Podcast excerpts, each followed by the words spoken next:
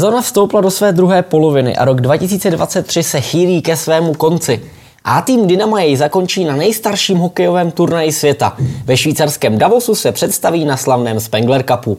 B tým se hraje v závěru roku ještě dvě ligová utkání. A právě Bčko bude jedním z témat 17. dílu podcastu Povolené uvolnění. Jeho hostem bude hlavní trenér Dynama B Tomáš Jirků. Mé jméno je Jakub Cimburek a ještě před hlavním hostem vítám v předjezdu tohoto dílu sportovního ředitele Dynama Pardubice Dušana Salfického. Dušane, ahoj, díky za tvůj čas. Ahoj. Polovina této sezóny je za námi. Jak ty jsi zatím spokojený s jejím průběhem, a to jak ze strany A týmu, tak i B týmu? Tak zase musím říct, že eh, panuje velká spokojenost. Eh, je to trošku naplnění těch očekávání. Eh, nebudem si říkat, že nemáme kvalitní mužstvo, který bojuje o ty příčky nejvyšší, takže polovina sezóny z mého pohledu, co se týče předváděné hry, je, je velice dobrá. Bodový zisk je tak, také velice slušný, ale co mě nejvíc těší je, že se nám zatím vyhýbali velká zranění. Když povinu teď Davida Musela na konci sezóny, tak prakticky hrajeme pořád v plné sestavě, a což je nejdůležitější, že ty kluci nebudou tak unavený na konci sezóny, že můžeme točit tou sestavou, rozkládat to na ty čtyři pětky a zatím říkám, ta sezóna se skládá tak, jak si přejeme. Jak říkáš, můžeme točit tou sestavou, ten tým je dostatečně široký, jak si pochvaleš i tu spolupráci s B týmem, protože vlastně když je potřeba, tak kdekoliv může někdo zaskočit. Uh pochvaluju, přineslo nám to uh, vlastně mm, tu výhodu v té lize mistrů, kdy těch zápasů opravdu bylo hodně a, protočili se tam i kluci z toho Bčka.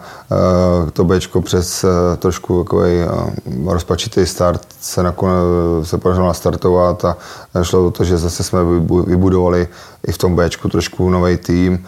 Po té loňské zkušenosti přišli noví hráči, muselo se to trošku sednout a každý si najít tu svoji roli mladý trošku eh, přidat a navázat na ty výkony z Loňska, což se podařilo. Dneska věřím, že to mužstvo funguje, opíráme se o dva kvalitní golmany, eh, fungující eh, mladý kluky, musím Chabada, Švéc, Urby, máš Urbán, Herča, prostě letos plněj to, co se od nich očekává, proč vlastně to Bčko bylo založené a kde se ty kluci můžou rozvíjet posledních týdnech došlo k několika událostem, co se změn v kádru nebo nových smluv, smluv týče. E, začněme příchodem. Libor Hájek, mladý obránce se zkušenostmi ze zahraničí. E, co od něj můžeme očekávat? Uh, Libor byl asi v hledáčku nejenom trenéra, ale i, i nás, managementu, už v tom předzávodním období. Nicméně Libor se rozhodl zůstat ještě v zámoří. My jsme ho měli vytipovaného jako jednoho z, z těch důrazných obránců s, s výborným eh, přehledem, hlavně v obranném pásmu. Eh, očekáváme od něho to, že eh, doplní vlastně, já ho nechci úplně pasovat do nějaké defenzivní role, ale patří k těm defenzivním obráncům, že doplní, doplní tu obranu o další velice kvalitní defenzivní prvek, který se bude v, velice hodit v playoff a věřím, že teď je dostatečný čas na to, aby se od prosince do toho března aklimatizoval zase na, po tolika letech na větší kluziště a ten styl hokeje. Nicméně Libor je, je velice na svůj relativně malý, mladý věk zkušený, zkušený borec a věřím, že to nebude mít dlouhý trvání a bude naprosto v pohodě a říkám, přenese si to pak uh, tu chuť, kterou teď má, která zničíší uh, do toho playoff. Kromě příchodu Libor Hájka jsme uzavřeli takové, také nové smlouvy s, se třemi hráči. Patrik Poulíček podepsal do roku 27. Kariéru zatím spěl výhradně s Dynamem. Asi by bylo teďka asi těžký si ho představit v nějakém jiném dresu. Bylo by to těžké, nicméně všichni víme, jak ten hokejový život je. Dneska nechci říct, že ten klubismus eh, už nefunguje tak, jak fungoval. Dneska jdete za tou prací tam, kde, kde uh, jste potřebné, kde vás uh, i zaplatí, ale u Patrika to bylo o to jednodušší, že obě strany chtěli uh, pokračovat v té spolupráci a bylo to jenom najít ten společný jazyk, co se týče délky smlouvy a nějakých financí, ale musím říct, že to bylo strašně jednoduchý s Patrikem a, a rychlý jednání a jsem rád, že, že Patrik, který musím říct, nebudu hodnotit poslední tři roky, ale celý to období, co třeba já tady působím, tak Patrik byl jeden z těch, který pomáhal vlastně v těch krušných letech tady zachraňovat ten hokej a e, za mě to je tak opravdu ten jeden z těch stavních kamenů a, a duší toho týmu, e, charakter toho týmu, který tady je a e, kdyby jsme o něj přišli, tak za mě by to byla velká ztráta.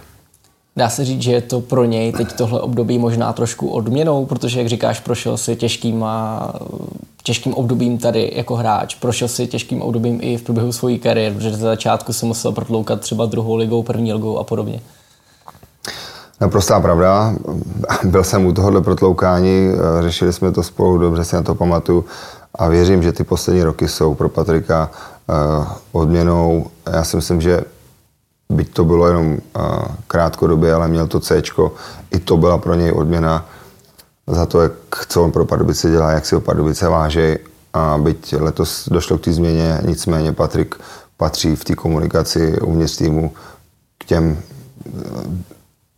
styčným, styčným důstojníkům a říkám, a jeho postavení je, to, je tam neodmyslitelný, takže věřím, že pro, i pro něj je to velká odměna mentální, že, že může hrát eh, o ty příčky nejvyšší a, a má takovou roli.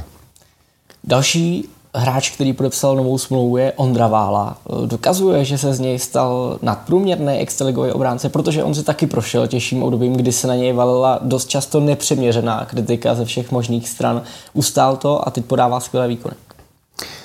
Uh, zase musím potvrdit uh, tvoje slova. Ondra po návratu ze zámoří, je to o nějaký majstému, o nějaký důvěře, o nějakých možnostech, ale je to i o těch vašich výkonech. A Ondra na sebe pracoval, prošel si nějakým období i přes to Bčko u nás, jezdil do Vrchlabí, pak do Chrudimy, pracoval na sobě a dneska se posunul opravdu do, do role Eh, že patří do té šestky těch základních obránců. Jeho výkonnost má stoupající tendenci. Já věřím, že když bude takhle pracovat a te, bude v tomhle týmu mít roli, jakou má, tak jeho výkony ještě porostou. Myslím si, že pořád je na beka nebo na hráče dost mladém věku a myslím si, že dokáže hrát ještě mnohem líp a, a věřím, že on, on je mentálně a, a prací ty hráče, který se chce pořád zlepšovat, chce pořád někam posouvat a že tuhle nastavenou cestu Ondra udrží a, a říkám, posune se jednou tady, když ne tady, je možný, že třeba v nějakým, za čas si, si řekne o nějaký zahraniční angažma a, a bude hrát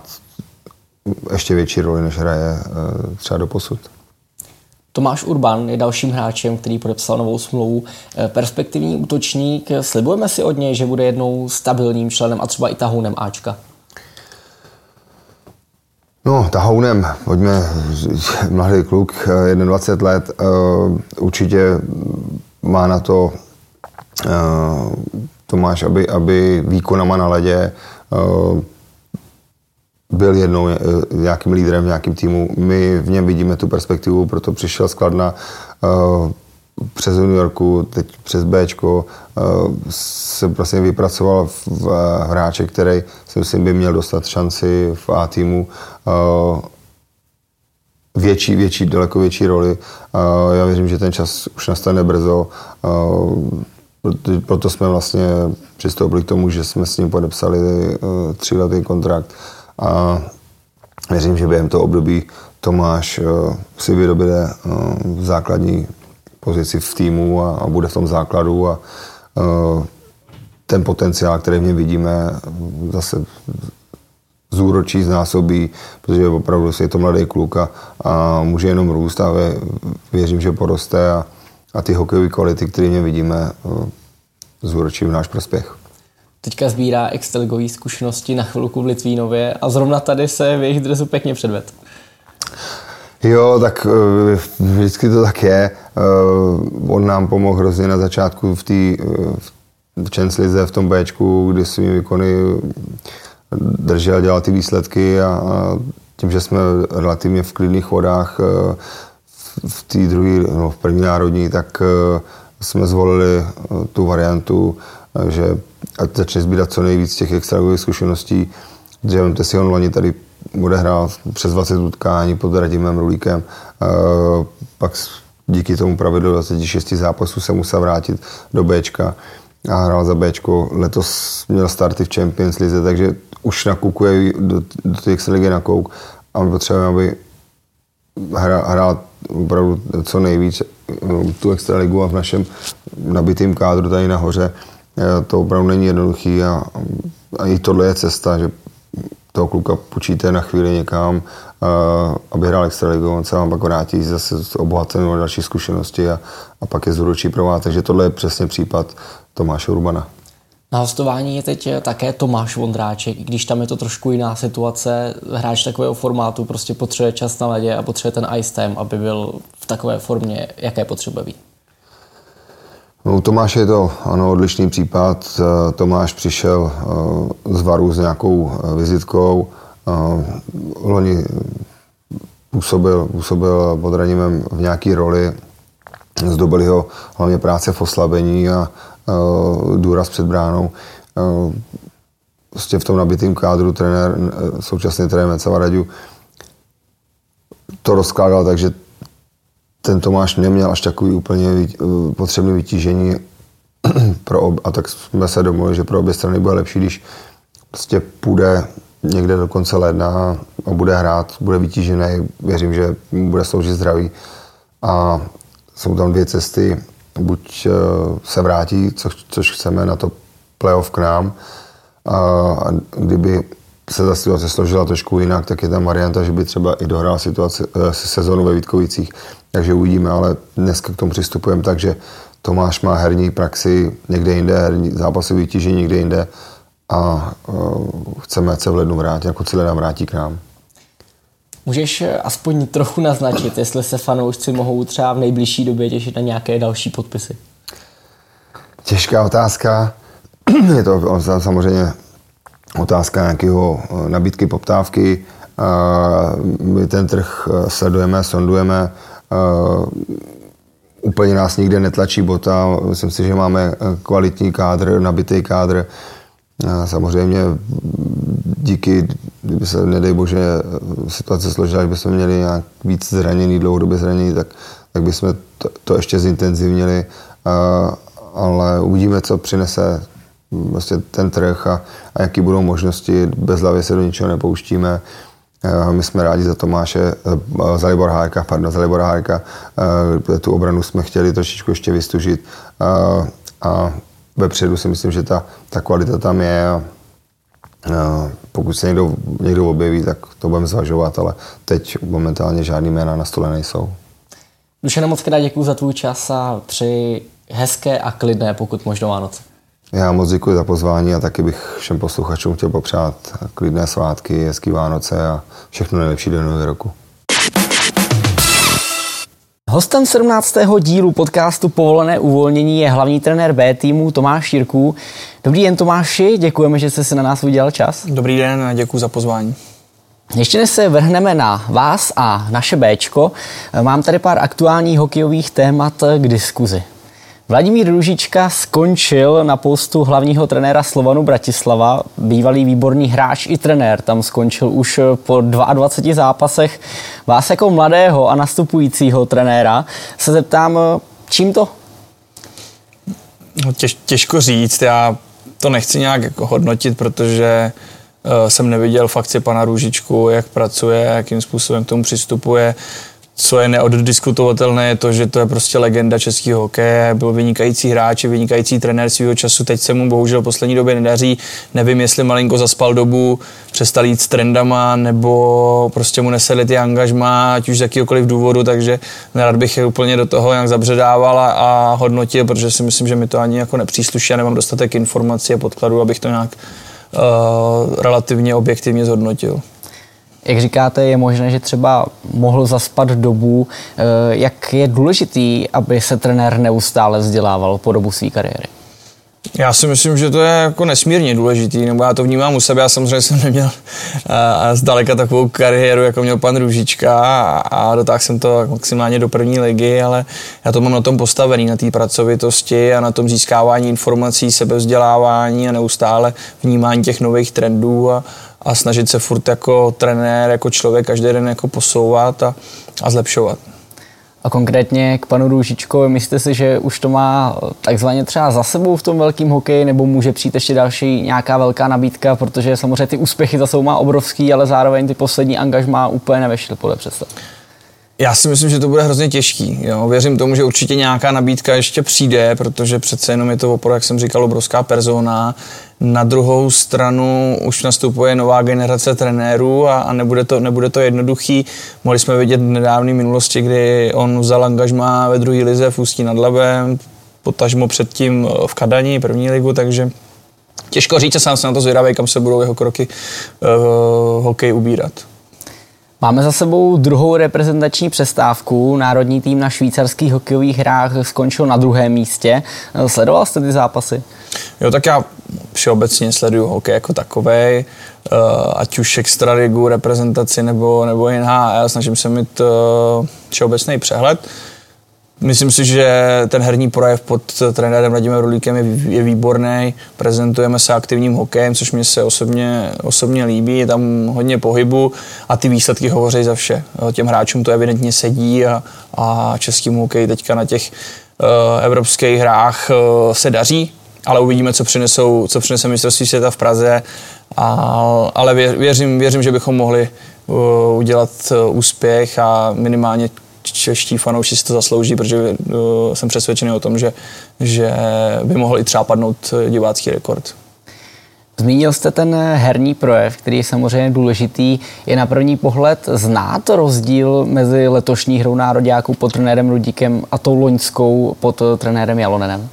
Zcela určitě. Je vidět, že každý z trenérů má úplně jinou filozofii. Uh, pan Jalonen uh, vyznává spíš defenzivní styl hokeje, hodně odstoupenou obranu ve středním pásmu, uh, takový ten finský model.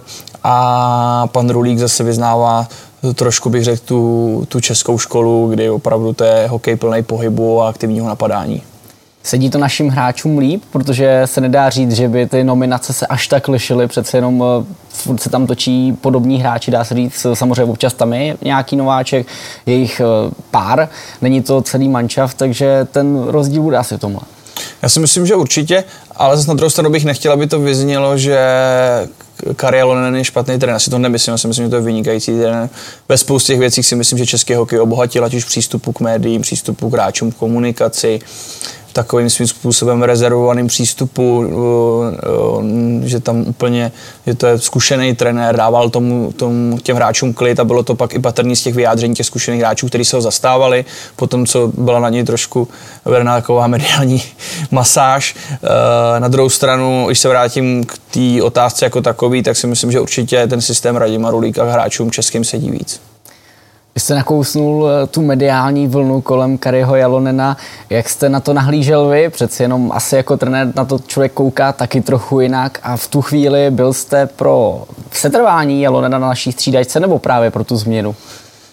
Já se přiznám, že jsem si nebyl úplně jistý. Na druhou stranu, já jsem nevnímal problém to, že přijde ta změna. Já si myslím, že to možná i bylo ku prospěchu věci. Evidentně to teďka funguje a českým hráčům to sedí. Na druhou stranu ten humbuk mediální okolo toho a i takový to rozloučení s Karialonem si myslím, že bylo až trošku nedůstojný a, a že si to nezasloužil. To mě mrzelo za něj a, a přece jenom přivez po dlouhých letech uh, medaily a i když, ta, i když ten poslední turnaj se nevyved, nejenom výsledkově, ale i herně, tak si furt myslím, že, že měl odejít uh, trošku za jiných okolností a, a ne takhle, takhle pranířovaný, to se mi nelíbilo. Je to, dá se říct, třeba česká specialita, protože u nás v reprezentaci se ty, ti trenéři točí poměrně často, minimálně častěji oproti dalším hokejovým velmocím a vlastně vždycky ty konce doprovází právě takováhle podobná mediální vlna, kdy po nějakém neúspěchu se okamžitě zapomene na to, co bylo předtím a i hned eh, veřejnost, média volejí po změně. A s, já nevím, jestli to je česká specialita, nebo jak to úplně ve světě, co se týče médií, to nevím, to bych lhal, ale ale určitě u nás to je běžný. A když se daří, tak všichni eh, plácají trenéra po ramenu, když se nedaří, tak na něm hledají to špatný. Vy třeba Filip Pešán, reprezentace, přesto si myslím, že to je vynikající trenér, dokazuje to zase to z Liberci. A ale to je úděl, úděl toho trenéra, možná i to i tím daný, že jsme prostě Češi, jsme národ hokejový a přejeme si, přejeme si ty úspěchy, jako byly v minulosti a, a ono jich moc není, takže to pak většinou se to samozřejmě svalí na trenéra. Jak říkáte, je to úděl trenéra, s nadsázkou se říká, že je to povolání, který u nás trvá nejkratší dobu v Česku, ať už je to ve fotbale nebo v hokeji. Vy jste trenér, tak eh, připravujete se na něco takového, že třeba vás to může v kariéře potkat? No, určitě, já s tím počítám, prostě to je nedílnou součástí naší profese. Eh, když se daří, je to v pohodě, když se nedaří, musíte jít z kola ven, protože uh, málo kdy se vymění 10 hráčů v kádru, jednodušší je samozřejmě dát impuls týmu tím, že se vymění trenér nebo celý realizační tým, takže uh, s tím já počítám, že to přijít může, snažím se pracovat a makat tak, aby se týmu dařilo, ale nejsem naivní, nejsem naivní a vím, že to kdykoliv přijít může. Na druhou stranu i ty i ty neúspěchy k tomu patří, jako k tomu sportu jako takovýmu, i ty trenerské profesi a potřeba se pak z toho jenom si to nějak vyhodnotit, poučit se i z vlastních chyb a posunout se zase, zase o krok před. Dalším tématem je Jaromír Jágr je zpět ve hře, zpět v extralize. Zdá se to neuvěřitelné, ve věku 51 let znovu nastoupil do zápasu nejvyšší soutěže. Vy jste samozřejmě hráli v tu dobu v Litoměřících, ale předpokládám, že jste to zaznamenal a že to neuniklo vaší kabině.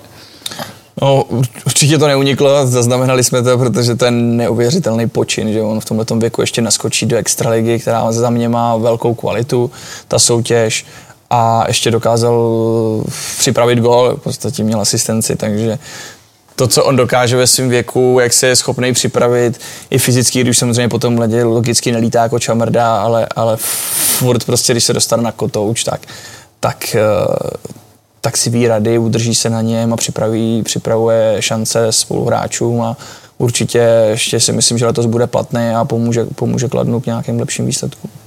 Jak dlouho to ještě může pokračovat podle vás?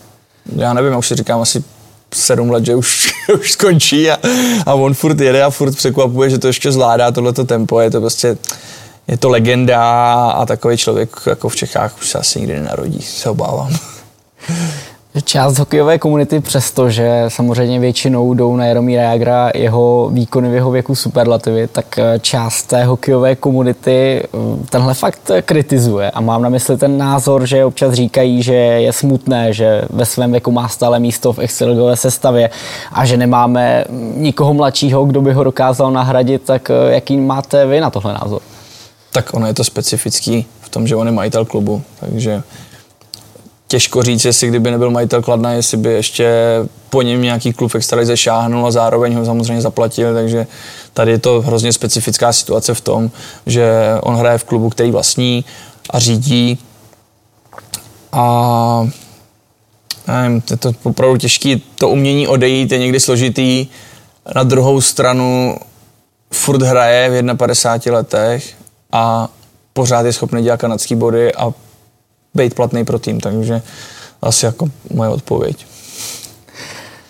Nikdo nevíme, kdy to přijde, ale jednou určitě konec Jaromíra Jágra, jak by měla vypadat nějaká jeho rozlučka?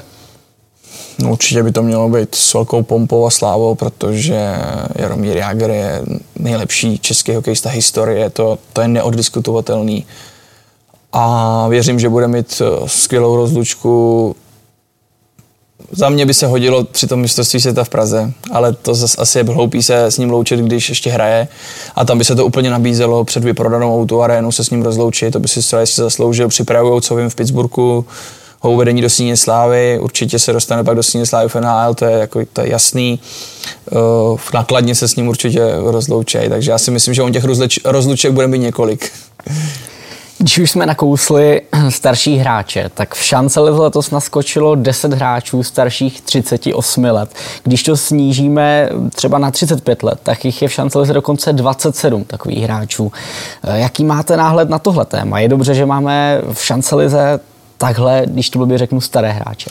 Ono se o tom furt mluví, že by to měla být liga pro mladý hráče. Já s tím jako souhlasím, ale zase jenom z jednoho úhlu pohledu. Z toho druhého, vy musíte v tom týmu mít ty starý hráče, aby ty mladí se měli od koho učit. Protože když budete hrát jenom na mladý, to by to muselo být typu farmy v Americe, že tam vyloženě budou jako mladí hráči, jenom se poměřovat mezi sebou. Zase na druhou stranu si nemyslím, že by to pak mělo tu určitou no, kvalitu, kterou ty hraní, mladí hráči potřebují.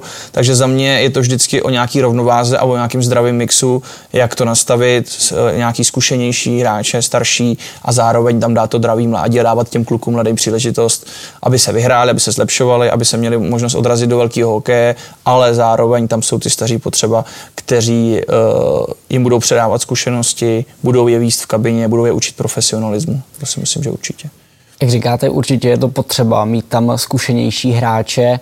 Na druhou stranu máme jich poměrně hodně a ještě se dá říct, že v několika týmech právě tito hráči často vedou tabulku produktivity, ať už je to třeba v Kolíně Josef Skořepa nebo v Dukleji hlava Tomáš Čachocký, eh, tak eh, jsou to hráči, kteří mi přes 40 let eh, vedou týmovou tabulku produktivity. Je to třeba částečně i znamení toho, že v tom týmu není nikdo lepší.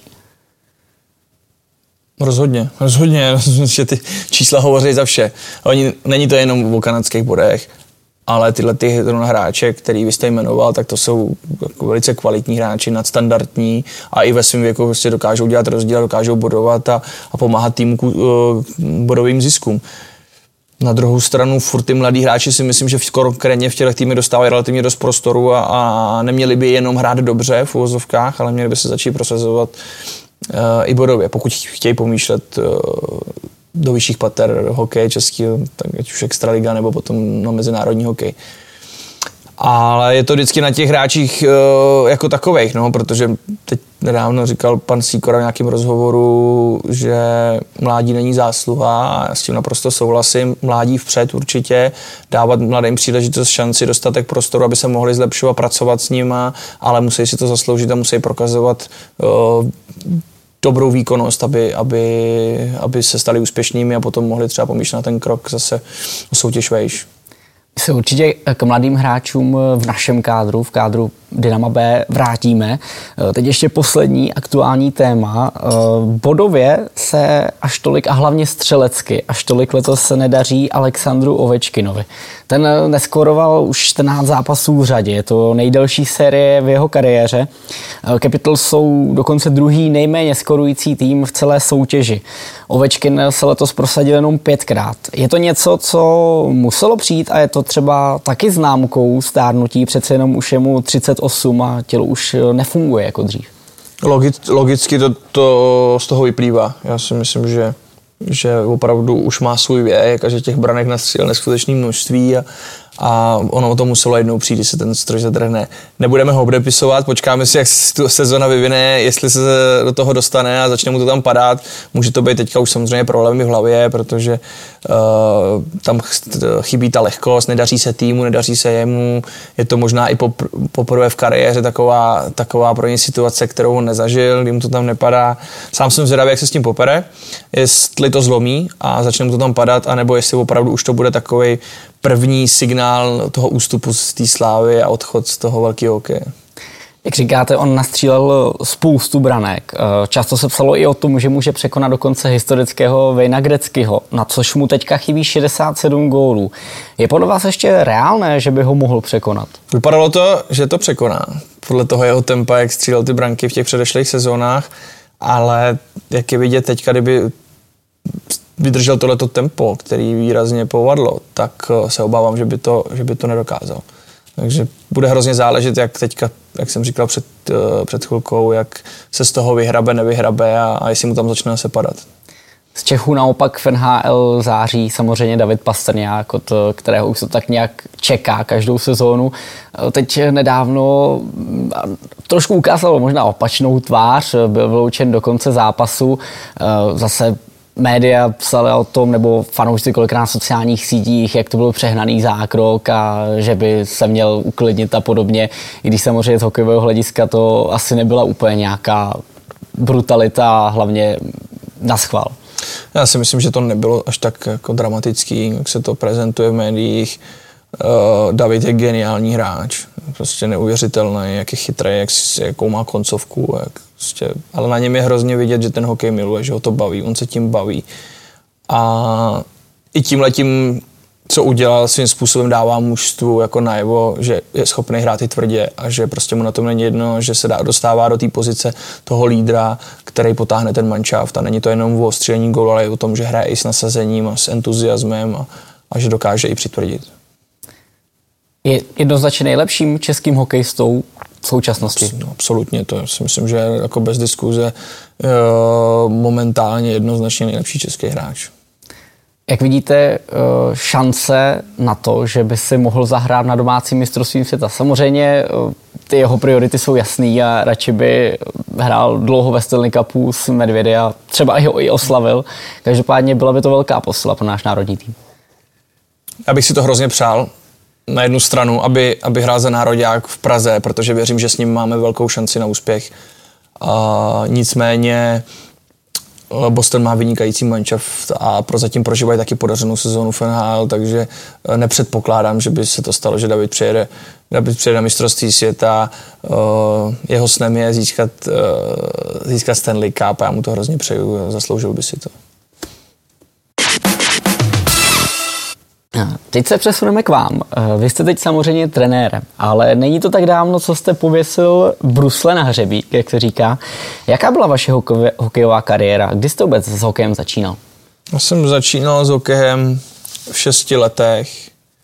Nebojím se o tom, když jsem začínal Brusel s hokejem jako takovým organizovaným v kroužku. Jsem začínal v šesti letech ve Vrchlabí, kdy mě tam přivedla babička za místním trenérem, jako legendou vrchlabskou panem Ničem, přestože brali v přípravce tehdy až od sedmi, ale já jsem víceméně doma tak vandroval, tak jsem jako škemral, že chci začít hrát, až se to bylo líto, tak šla za panem trenérem a uprosila ho, aby mě vzal, takže mě vzali v šesti letech do příprav. V tu dobu se ještě hrálo na velký hřiště, hrál jsem mini hokej, takže tam byly moje první jako organizované krůčky na hokeji, tenkrát ještě na venkovním odkrytém hřišti bez střechy a v podstatě celou tu, mlá, tu mládež jsem prošel ve Vrchlabí, až potom jsem se přesunul do Liberce eh, v tom dorosteneckém juniorském věku, potažmo do Jablonce, protože v tu, v tu dobu Jablonec spolupracoval s Libercem.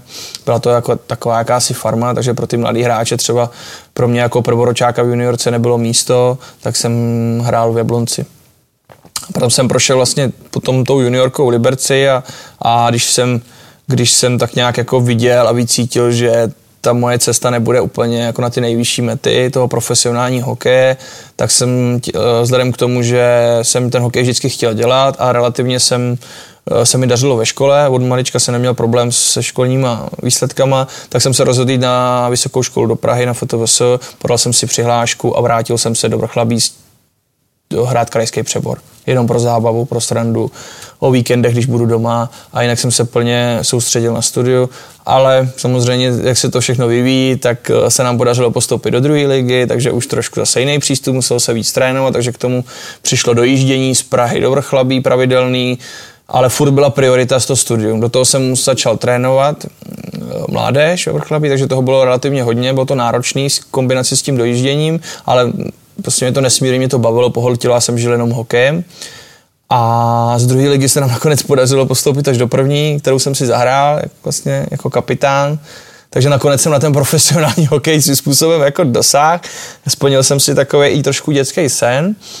A pak přišla nabídka se přesunout na střídačku ne, nejenom na té pozici toho mládeže, ale i v pozici toho profesionálního trenéra u dospělých, u seniorů a já jsem si vyhodnotil, že moje kariéra hráčská, že bych si sice tu první ligu ještě pár let mohl zahrát, ale akorát bych si to jako prodlužoval, protahoval nikam, vejš by to určitě už nevedlo a já jsem viděl tu cestu v té trenéřině, proto jsem se rozhodl mm, z hlediska budoucnosti a vydal jsem se už čistě jenom na tu trenérskou dráhu.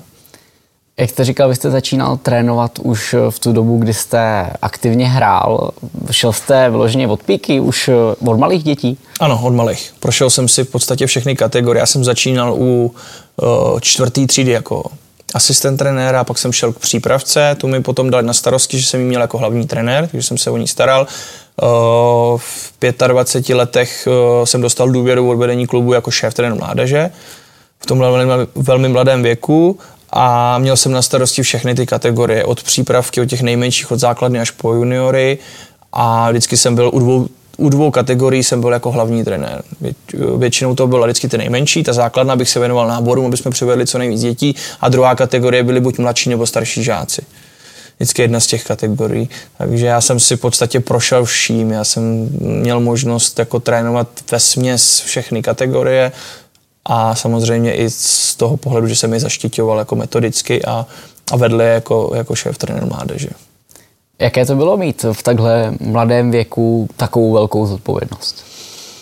Uh, já teď to vnímám trošku jinak. Tenkrát jsem to takhle, ne, že bych to vnímal jako nezodpovědně, ale mě to nedocházelo v tu dobu. Já jsem prostě dostal tu příležitost, jsem se byl hrozně rád, byl jsem vděčný a prostě jsem se snažil makat a dělat co nejvíc pro ten klub, nastolit spoustu změn, neustále jsem se snažil jako inspirovat, dívat se okolo sebe a chtěl jsem to hrozně jako posouvat a myslím si, že se nám to podařilo, vždycky je nad čem pracovat a co zlepšovat, ale když jsem odcházel, tak si myslím, že jsem to předával jako ve velmi dobré kondici.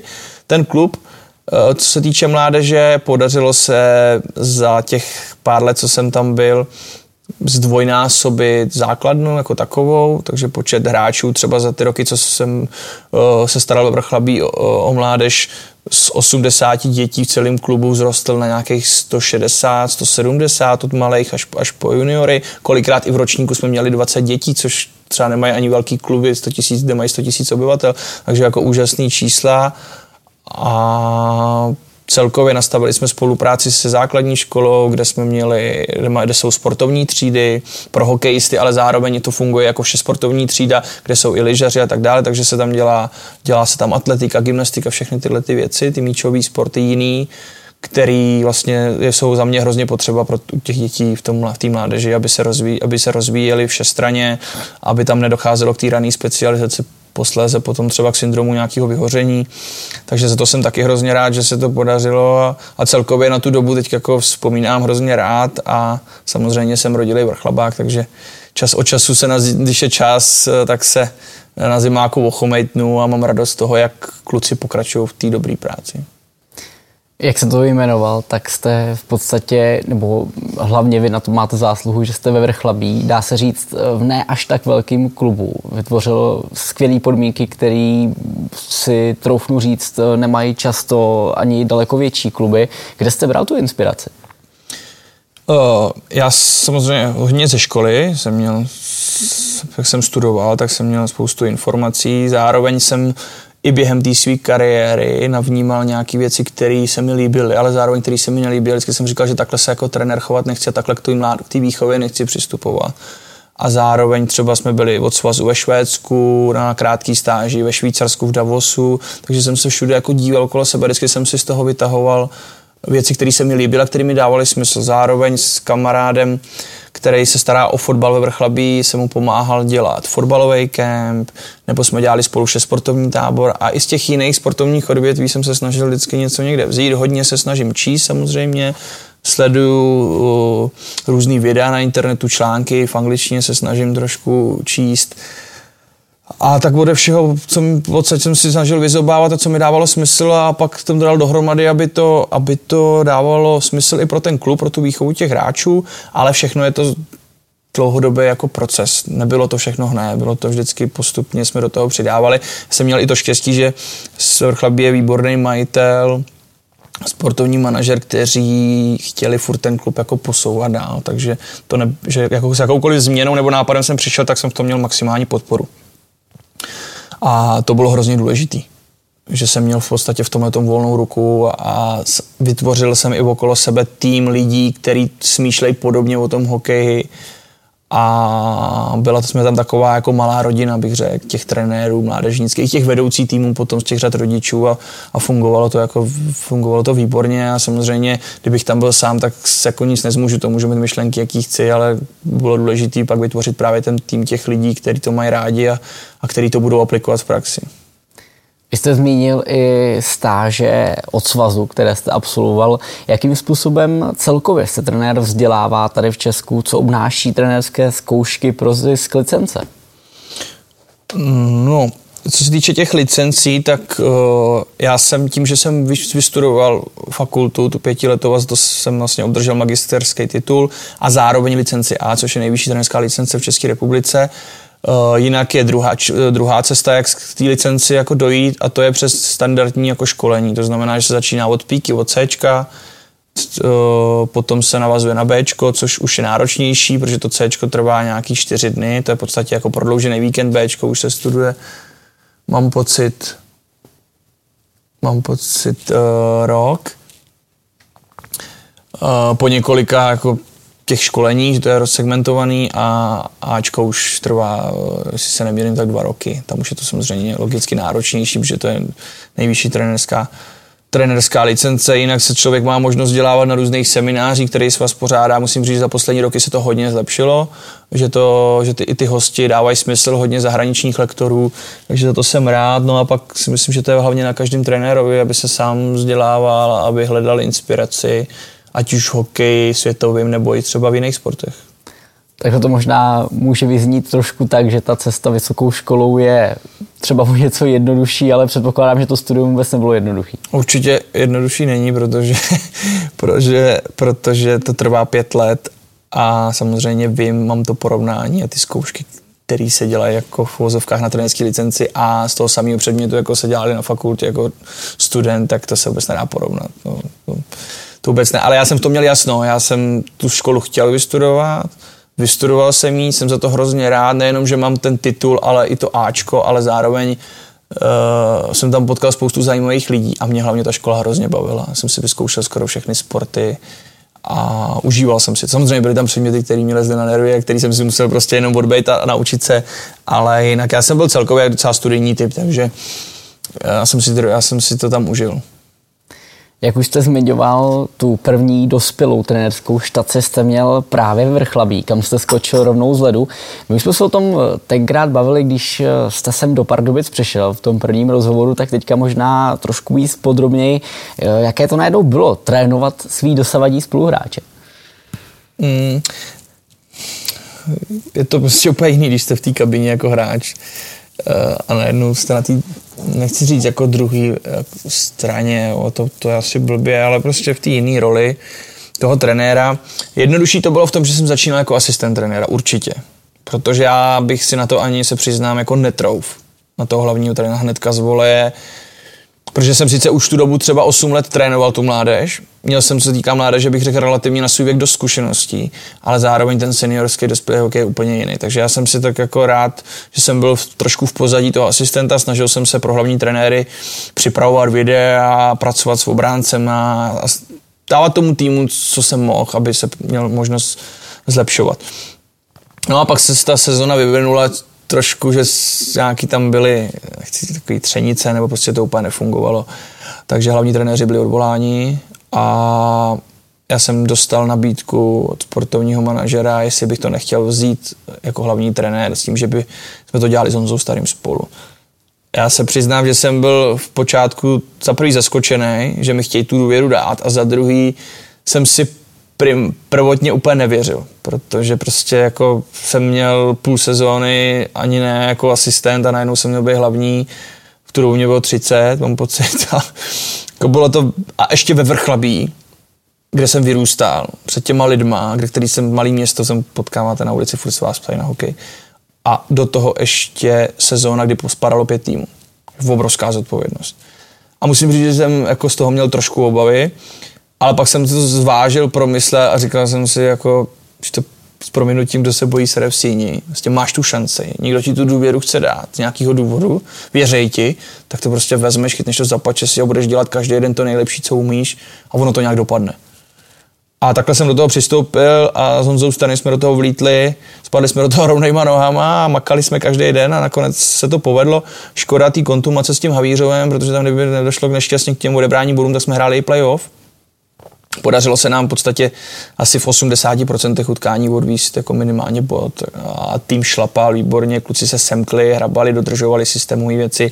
Já to vzpomínám jako hrozně rád, jenom trošku mě mrzí ten závěr, že jsme si to playoff nezahráli, protože jsme si to hokejovou cestou vybojovali. Jak na vás reagovali kluci z té dové pozice? Pro mě to bylo jednodušší. Tak z začátku to bylo takový, že jsem, jak jsem říkal, jsem byl trošku v tom pozadí jako ten asistent v vozovkách, tak takže to bylo jako dobrý. Já jsem se snažil být s nima spíš kamarád, navázat na ten vztah, který jsme měli v kabině, když jsme spolu hráli.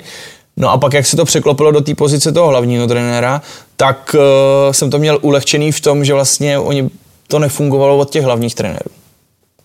Takže oni vlastně chtěli tu změnu ty hráči. A jak my jsme přišli, tak oni věděli, že už jako žádná trenerská změna nepřijde, že už jako musí. A navíc si myslím, že jsem s nimi měl vždycky korektní, hezký vztahy, takže oni, vlastně, oni byli rádi a hodně nám v tom pomáhali. Hodně nám v tom pomáhali, pomáhali ty staří hráči, kteří nás respektovali, kteří poslouchali, kteří šli příkladem mladým hráčům a, a celkově si myslím, že jsme jako tým fungovali, fungovali velmi dobře. Říkal jste před chvílí, že je velká změna trénovat seniorský hokej nebo ten mládežnický. Samozřejmě seniorský tam už se nejedná o žádné výmluvy, tam se čistě jde na výsledky a vlastně o nic jiného dá se říct nejde. Tady v Česku bohužel se ale často setkáváme s tím, že se na výsledky hraje už od mládeže. Tak jaký je to podle vás takový to ideální nějakým způsobem vyrovnání toho, od kdy hrát na výsledky a dokdy tomu spíš nechat volný průběh, aby ty hráči se nebáli udělat kličku, udělat chybu, hledat nějakou přihrávku, kterou třeba je trošku riskantní, ale zároveň tam vidí a chtějí zkusit. Za mě, můj názor je, že ta hranice ten je dorost. Můj názor. My jsme i ve Vrchlabí to takhle vedli v tom, v tom duchu, když abych to posluchačům nějak přiblížil, abyste to dovedli představit, bylo typu, že mi hráč, obránce pod tlakem vypálil puk po mantinelu. Přišel na střídačku a dostal jebáka. Jinak, ne, ne, nikdy nedostal jebáka za to, že udělal kličku a zkazil, dostali jsme gola. Nikdy. Dostal jebáka za to, že to odpálil od mantinu, zbavil se z odpovědnosti a nechtěl hrát hokej. Takže my jsme s nima komunikovali v tom duchu, radši udělej kličku navíc, radši zkus žabičku přes hokejku nebo nějakou chytrou přihrávku, která bude mít hlavu a patu, i když se nepovede. Příště to vyřešíš jinak, příště se v tom zlepšíš protože jsem je chtěl rozvíjet jako hráč, jako hokejisty. Odpalovat puky se naučí vždycky. V jakýmkoliv věku. To není žádná dovednost odpálit puku mantinelu. Takže v tomhle duchu my jsme hráče vychovávali. A myslím si, že od toho dorostu samozřejmě už eh, se začíná trošku rád na výsledky, ale furt by to nemělo být to gro, furt by měl být ten vývoj, ten rozvoj těch hráčů jako na prvním místě s tím, že, nebo najít tu rovnováhu, ten balans, hrát na výsledky a zároveň je nechat rozvíjet a ne, ne, nelimitovat je v tom rozvoji, v tom, že musíš jenom odpalovat puky, musíš jenom bránit, nemůžeš jet dopředu. To si myslím, že takhle se ty kluci ten moderní hokej jako určitě nenaučí. A to vnímám jako velký problém českého hokeje, že jsem to vnímal na těch stadionech okol, okolních, kde jsme hrávali jako vrchlav, s vrchavskou mládeží, že, že spousta českých trenérů právě už mládeži hraje na výsledky a jsou spokojení, že to právě někde vomet oprkná a, jeli do breaku a dali z toho třeba góla, i když celý zápas byli tlačený v pásmu a, a to za mě jako špatně. Já jsem byl kolikrát, že jsme prohráli, ale že kluci předali dobrý výkon, měli jsme výborný herní projev i s těma chybama, ale jak oni se mají učit, když nedělají chyby. Na základě těch chyb se budou učit a rozvíjet. Takže to je jako můj názor na, na výchovu českých hráčů nebo na výchovu hráčů vůbec jako uh, takových.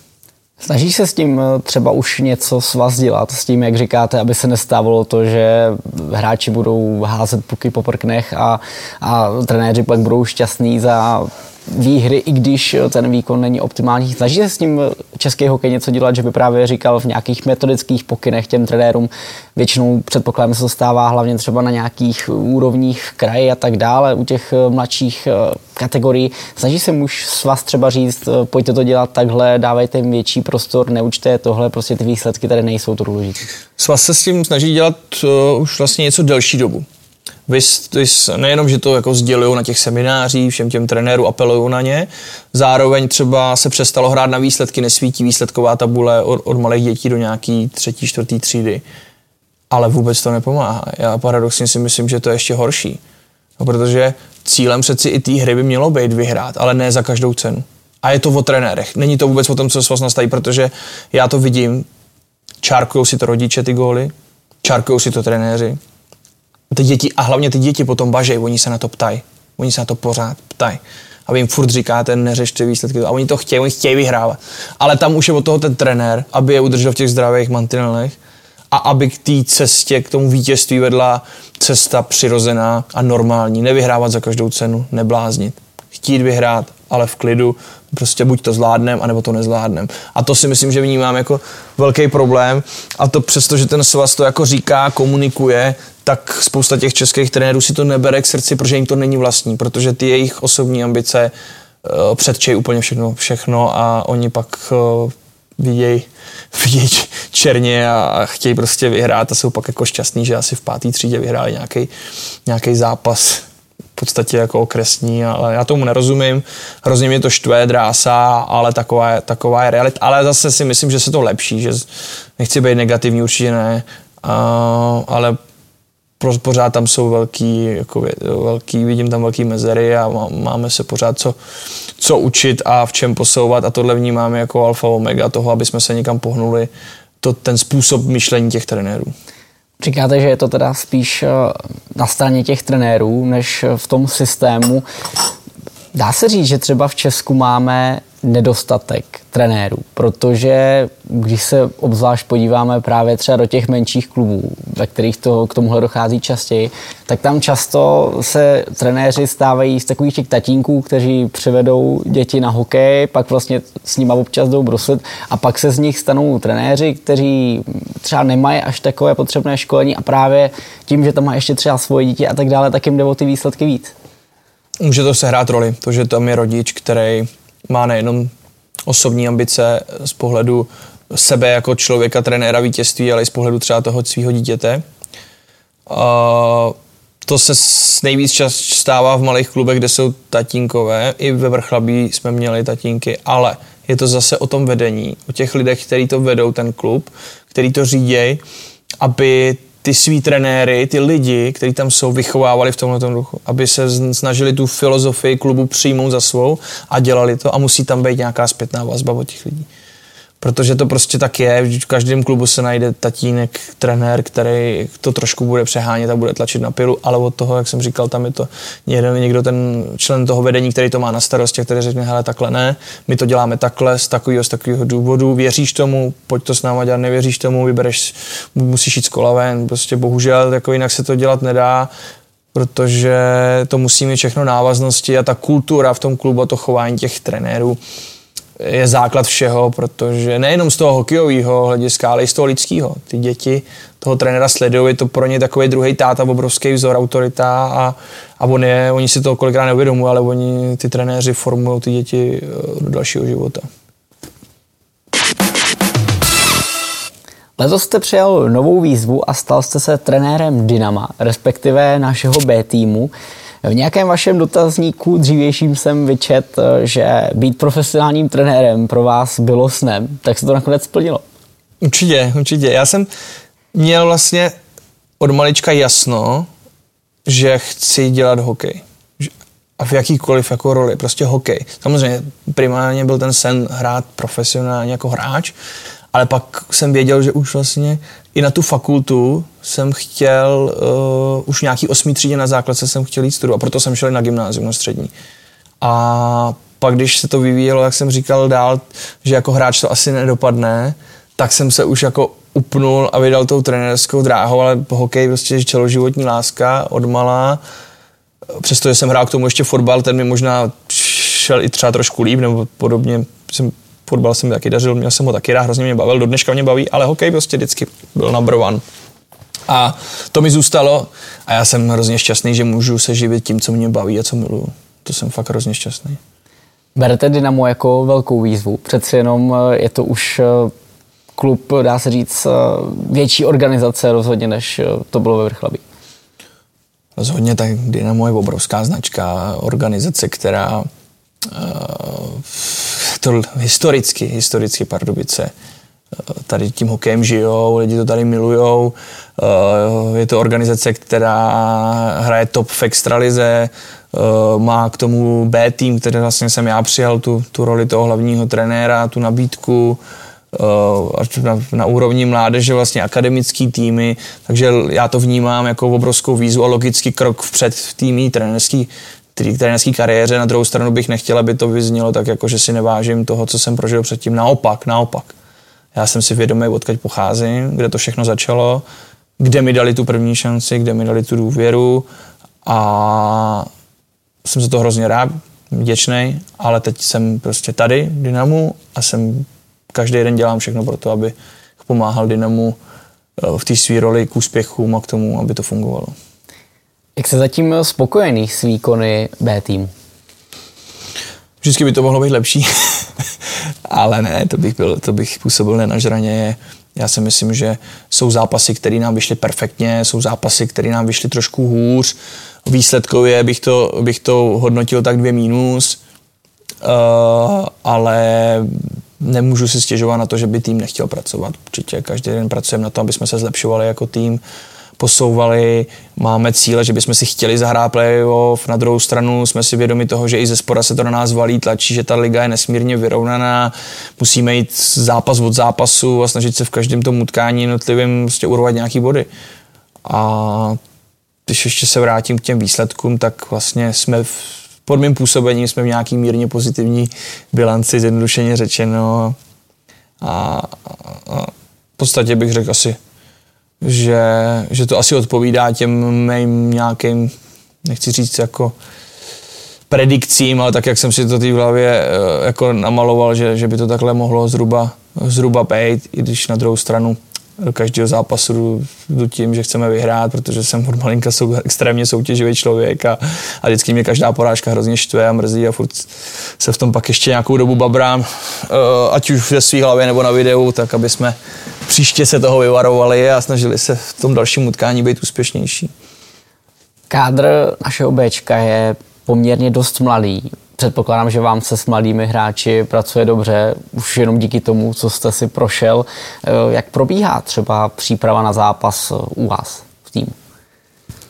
Máte na mysli předzápas, předzápasový trénink? Dejme tomu předzápasový trénink, eh, jestli máte i video přípravu, jaká je třeba standardní v Extralize a tak dále. Určitě, hodně pracujeme, hodně pracujeme s videem, až možná některý kluci toho mají dost, ale asi myslím, že to je nedílnou součástí profesionálního sportu. Takže pracujeme hodně s videem. Ono záleží, jestli, jestli hrajeme pondělí, středa, sobota, jestli máme tři zápasy v týdnu nebo dva zápasy, jestli hrajeme jenom středa, sobota. Uh, nedílnou součástí každého dne je po srazu, který mají kluci v kabině, je porada, kde uh, ukazujeme některé klipy, videa, videa, ať už třeba příprava na dalšího soupeře nebo uh, klipy z naší hry, kde jsme udělali chyby, v čem bychom se měli zlepšit, zároveň si ukazujeme pozitivní věci, aby kluci věděli, tohle je ta naše cesta, to je ten hokej, který chceme hrát. Eh, navazuje na to eh, prezentace tréninku, tréninkové jednotky, která nás čeká ten den na ledě, protože na ledě už vůbec netrávíme času tabule, pouze zcela výjimečně, když jsou tam nějaký neduhy nebo něco, co úplně tam nechceme, aby se objevovalo. Pak mají kluci trénink na suchu, mají plán od kondičního trenéra, od Honzy Starého v posilovně a následuje trénink na ledě Eh, po tréninku na ledě ještě eh, ve vybraný dny děláme dovednostní krátké tréninky pro mladý hráče, aby jsme je rozvíjeli, protože furt jsou v tom věku, kdy se potřebují zlepšovat, posouvat, takže se jim věnujeme, ať už útočníkům nebo obráncům a, a specificky se snažíme ještě jim pomoct v tom uh, osvoj, ne, u nich už to není osvojování, spíš dokonalování těch dovedností. Mluvil jste o tom, že kondiční část má na starosti Honza Starý. Máte ty svoje role jasně rozdělený třeba i s panem Malinským? Určitě. Já jsem navázal na to, co bylo pod, zavedený pod Richardem Králem. Do toho jsem se vůbec jsem do toho nešahal, neměnil jsem to, protože to klukům fungovalo, funguje to i nám dále, takže každý trenér máme svoji roli v tom realizačním týmu a navzájem si pomáháme a spolupracujeme tak, aby tak aby se týmu dařilo, aby měli od nás maximální servis uh, a mohli podávat kvalitní výkony. Takže já jsem navázal na tu dobrou práci Richarda a kolegů mých. Zároveň jsem tam postupně přináším nějaké svoje malé věci, které si myslím, že by mohly ještě tomu týmu pomoct a zároveň právě pomoci v rozvoji těch eh, jednotlivců. Jak probíhá spolupráce s A-týmem? Máte třeba nějaké pravidelné schůzky, porady s trenerským štábem tady z Pardubic? Jak to třeba funguje, když si Ačko potřebuje vytáhnout hráče od vás? Konzultujete nějak aktuální výkony nebo už mají většinou uh, trenéři Ačka zanalizovaný ty hráče a jenom si řeknou, koho potřebují a kdy? Standardně to probíhá tak, že já komunikuju s Alešem Krátoškou jako s asistentem trenéra u A týmu kdy si velmi často voláme v podstatě každý den o tom, jak to bude, fungu, jak to bude s hráčema. Uh, nicméně měl jsem i meeting uh, s panem Varaďou a s, byl tam i pan Zadina a pan Krátoška, takže s celým realizačním týmem a týmu, kde jsme právě probírali i nějaký hráče, dávali si na ně reporty nebo na vzájemný názory, jak vypadá, jak pracují a co by mohli zlepšit a, a tak dále. Takže i v tomto směru ta spolupráce funguje, ale primárně nebo podstatě na každodenní bázi to je tak, že my jsme tady jako Bčko pro, pro A tým. Oni se nám zároveň snaží pomáhat, že když můžou, tak nám někoho pošlou z těch mladších kluků, aby nám pomohli, aby nás posílili, ale primárně my jsme tady pro ně a oni, když zavolají, že potřebují hráče, protože se někdo onemocnil, zranil, tak zavolají a já to klukům oznámím, že jedou, jedou do A týmu. Současně kromě spolupráce s A týmem probíhá, dá se říct, i spolupráce směrem dolů s juniorkou. Letos už v dresu Bčko, Bčka zasáhlo do šance ligy celkem sedm kluků. Tak eh, jak probíhá tahle spolupráce a je to také znamení pro klub eh, směrem dopředu, že máme hráče, kteří jednou budou moct hrát profesionální hokej? Tak určitě smyslem Dynama, Dynama B u toho týmu je právě ta spolupráce s, nejenom s týmem, ale i s juniorským týmem a ta posloupnost, to navazování, že ty talentovaní junioři budou dostávat šanci B týmu v seniorském hokeji a budou mít vlastně nějaký čas, ty dva, tři roky na to, aby prokázali, že třeba mají na tu, nej, na tu nejvyšší metu, na tu, na tu českou extraligu, dostat se do toho Ačka. Složitá situace teďka je v tom, že juniorům se nepodařilo postoupit do té horní čtyřky, kde by to znamenalo jistotu playoff a vlastně e, žádné, žádné starosti o sestup. To se bohužel nepovedlo, trošku nám to situaci komplikuje v tom směru, že my si nemůžeme dovolit ty kluky z juniorky se k nám tahat a dávat jim ten prostor, protože juniorka se musí primárně zachránit věřím, že relativně brzo bude po starost, takže nahraje body a, a mohl by být, jak se říká, klid a my bychom mohli třeba některý kluky ještě z juniorky, tyhle na ty uh, kluky z ročníku 2004 uh, oskoušet, dát jim šanci, případně si je připravit na, na ty další sezóny. Největší prostor zatím dostal Martin Šved, který už si zahrál tady i za Ačko. Tak uh, je tenhle obránce má velkou perspektivu do, do budoucna. Martin je bez zesporu talentovaný obránce. Mně se hrozně líbí, uh, jak vypadá teď jeden na národák na 18. U nás dostává si myslím, myslím, že relativně hodně prostoru. Trošku zvažujeme i to, že bychom ho zařadili po novém roce na přesilovou hru, aby jsme mu dali tu příležitost i v tomhle směru se, se rozvíjet. Uh, nicméně každý den na něj tlačíme a, a pracujeme s ním tak, aby, a aby neusnul na Vavřínech, aby věděl, že je před ním ještě spousta tvrdý, tvrdý práce, aby to, aby to dotáhl co nejdál.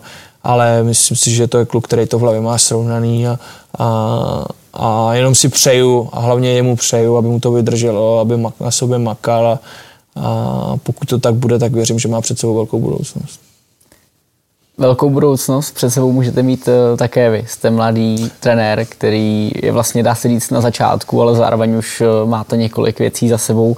Kam byste to jednou rád dopracoval?